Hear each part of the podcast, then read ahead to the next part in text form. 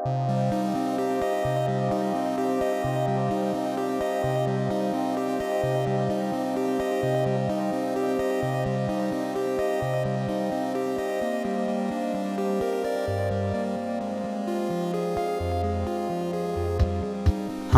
and welcome back to The Curious Case of Freedom. Today, I would like to continue our Gestalt series. I would like to pause the examination of neurotic contact interruptions and their origin in our creative adjustment in order to have a closer look at polarities. While, as always, using the Gestalt lens in order to try and gain an understanding of the state we're in. I believe that every aspect of our lives, from our inner landscape to the way that we understand the world around us, is relational. We are relational beings, and everything that we can conceive of, we conceive of contextually. That is, in the way that it relates to other things. Polarities is one such relational model. As we have discussed in previous episodes, polarities might at first glance or on some level appear contradictory, dichotomous, black or white, good or bad, either or and nothing in between, and both are mutually exclusive. But polarities are actually simply two sides of the same coin. One is dependent on the other. That is, one could not exist without the other.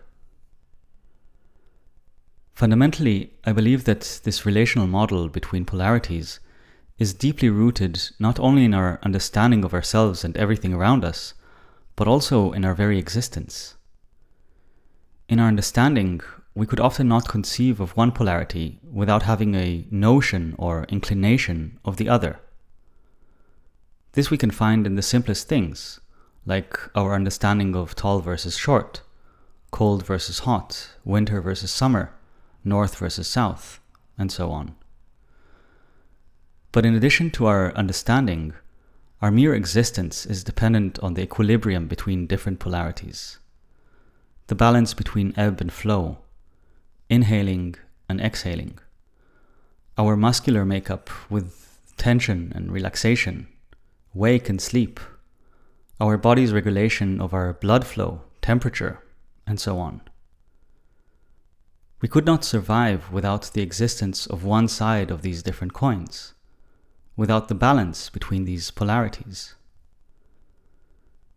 This yin and yang can be found in the very notion of existence versus non existence. While in non existence we find chaos and potentiality, in existence we find order and actuality. With chaos, everything is possible and nothing is given. That is unmaterialized potentiality.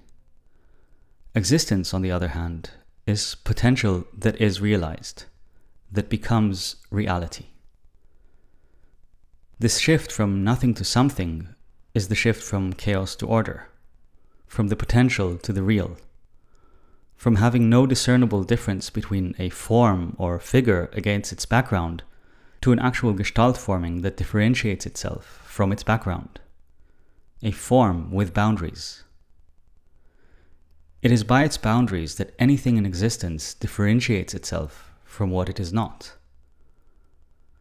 So, order in this context is perhaps not in the sense that we are used to thinking about it. It is not necessarily only designed and willed order, but rather could also include natural and spontaneous order. We find chaos depicted, amongst other places, in the myths of the Near East, in the Genesis creation account. It is referred to in biblical Hebrew as the chaotic tohu vavohu, the state of affairs before God spoke the universe into existence. Indeed, acquiring that differentiation and defining the boundaries, separating between the gestalts, was so foundational to the creation of existence as was perceived by people going back literally thousands of years, that God was said to have spent the first three days of creation, so the first half of the creation process, distinguishing light from darkness on day one, heavens from earth on day two, and the seas from the land on day three. Without first defining and distinguishing between these polarities, nothing else could come into existence. I believe that before we are born, when we are floating in our mother's womb, we experience no polarities. We are one with our mother and with the universe around us.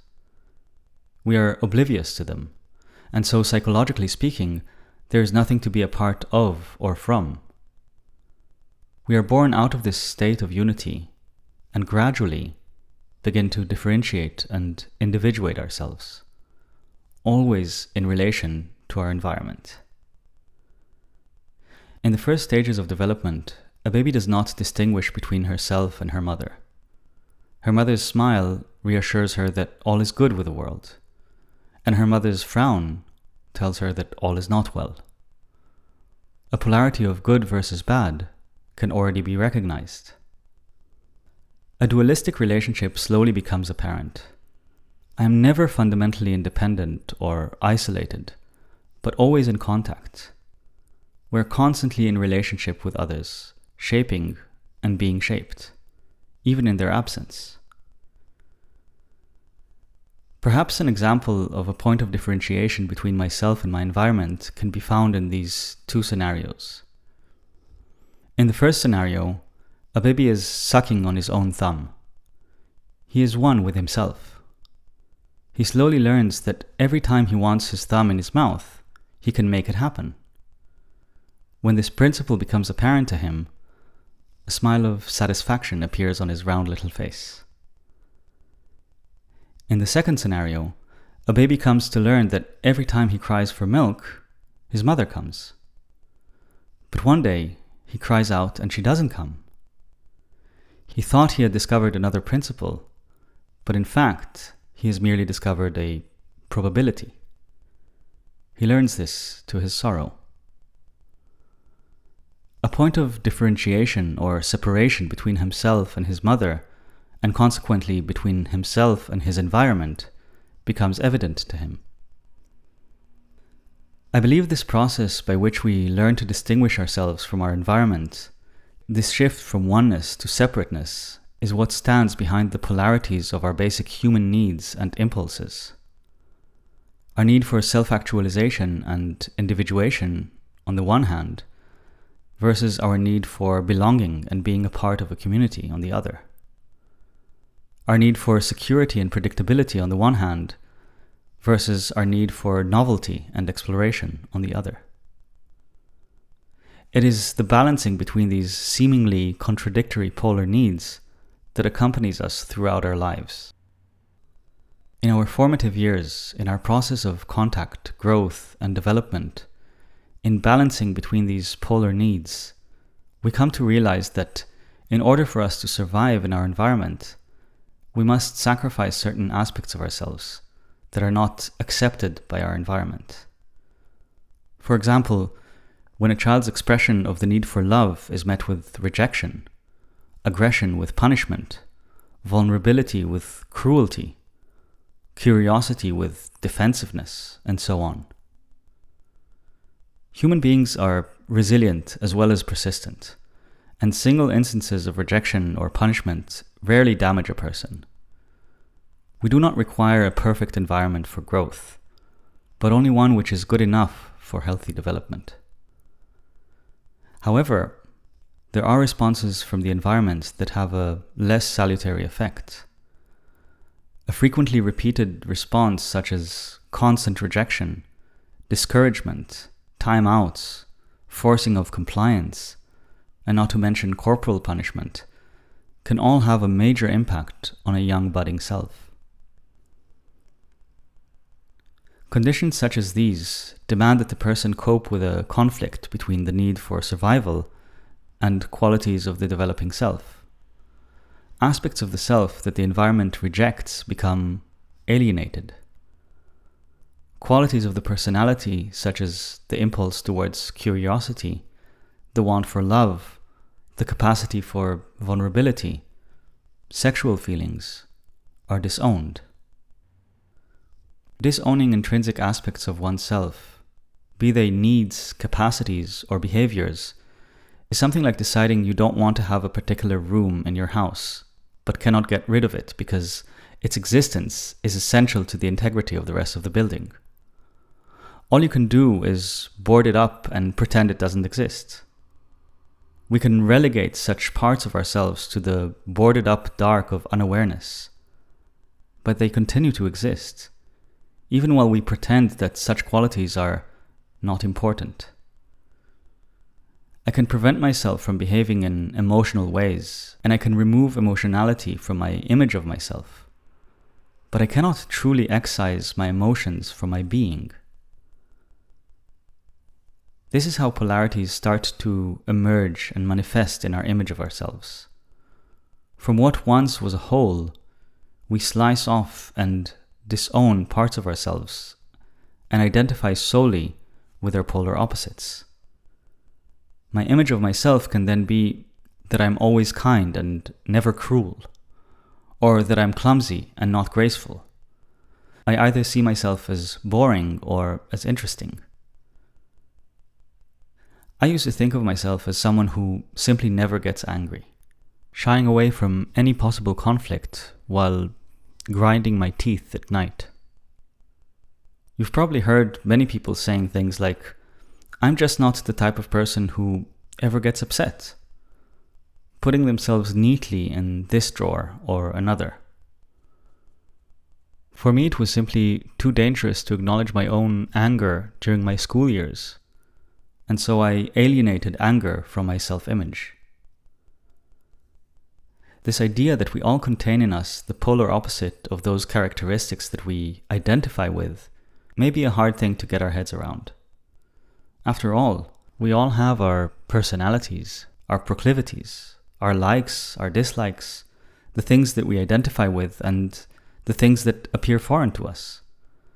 And that is natural that that would be the case. After all, we define ourselves, our boundaries, partially by what we are not. However, we are each capable of hardness as well as softness, clumsiness as well as grace, kindness as well as cruelty. In fact, I strongly believe that it is precisely our capacity for cruelty that makes us moral agents. We could not act out of goodness if we didn't have the ability to choose differently. It is in our capacity to consciously choose between good and evil that we exercise our moral agency. Some of the worst atrocities of the 20th century did not just, as we may sometimes believe, result by the rise to power of one mustached psychopath or another, but more fundamentally, they resulted by people following blindly oblivious to their own potential for destruction, fractured within themselves, and unwilling to see their own capacity for cruelty. Taking ownership of our own individual actions has to, in some way, start with recognizing our own whole and full potential, and making an explicit decision as a moral agent to choose differently. And as long as we disown those aspects of ourselves that we do not wish to acknowledge, including cruelty, we risk perpetuating and legitimizing immoral practices while remaining oblivious to our own actions and their consequences. It is interesting to see that while we are very well aware of the balance between polarities in the world around us, while we are aware of the existence of a yin and yang in the nature of our reality, when it comes to our inner makeup, we're inclined to think of ourselves in terms of either or, either hard or soft, either selfish or selfless, either good or bad. But it doesn't end there. The characteristics, needs, and capacities of ourselves that we disown, we then tend to project outwards onto our environment. This is how often we are quick to spot the speck in another's eye before removing the log from our own. Those polarities that we project out into the world direct our way of seeing our environment. We think more and more in terms of black and white, of either or, of good or bad. It is clear to see how this plays out in our political landscape that is increasingly polarized into left versus right. Both sides of this very limited political paradigm see themselves as the righteous ones, frequently vilifying the other side, while both are willing to force their views on others in the name of their own righteous ideology, and blind to the violent nature of forcing their opinions on others. In politics, especially, we find ourselves subscribing to a package deal. If my image of myself is that I'm on one side of the political spectrum, I will often buy into whatever my political leaders peddle as the correct way of organizing society or of solving this problem or that. Not because I have weighed the matter myself, but, but because I have disowned that part of myself that is allowed to think differently from my so called in group. My needs for symbiosis and safety then overweigh my needs for exploration and individuation. On a personal level, I lose my balance. And on a political level, I contribute to the perpetuation of social polarization. The political landscape that we are accustomed to reflects and plays on the inner schisms between our polarities. Its rhetoric is divisive and invites us to think increasingly in false dichotomies. Either you care about the environment or you are a greedy capitalist. Either you get vaccinated or you are anti science. Either you accept the law of the land or you are morally corrupt. I believe that it is important to look for ways to free ourselves from these false dichotomies, to reject a political paradigm that keeps us divided, and to search for and develop ourselves a political philosophy that enables us to see those false dichotomies for what they are political manipulations. A philosophy of freedom is a philosophy of and also, rather than of either or. It's a philosophy that invites us to think for ourselves and to feel for ourselves. In future episodes, we will delve deeper into a philosophy of freedom. But for now, I would like to stay on the individual level. Since, as I have said in past episodes, I believe that freedom starts with the individual.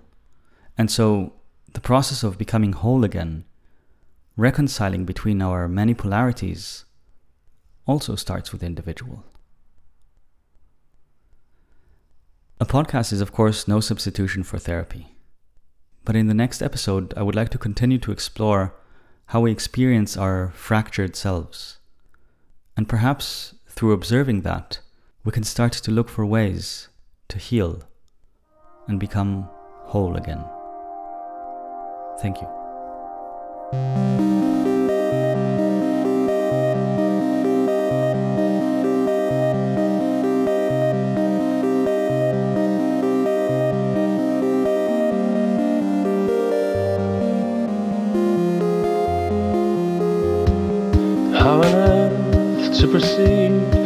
Conviction required me to act, and my conviction is that nobody's got the right to be forcing others to act, even if they do believe they're trying to protect themselves or me. To require I put something into my body so that you can feel safer in this world of attack.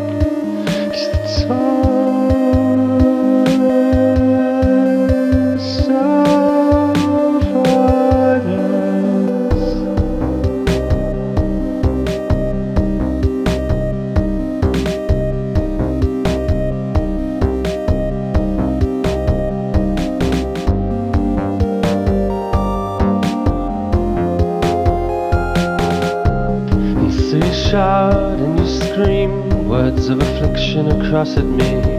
An act so violent and extreme, my legs shake like so many leaves, forcing me to retract. And I can see that you believe I'm just a selfish human being. For my desire to put nothing into my body so that I can feel safer in this world of attacks.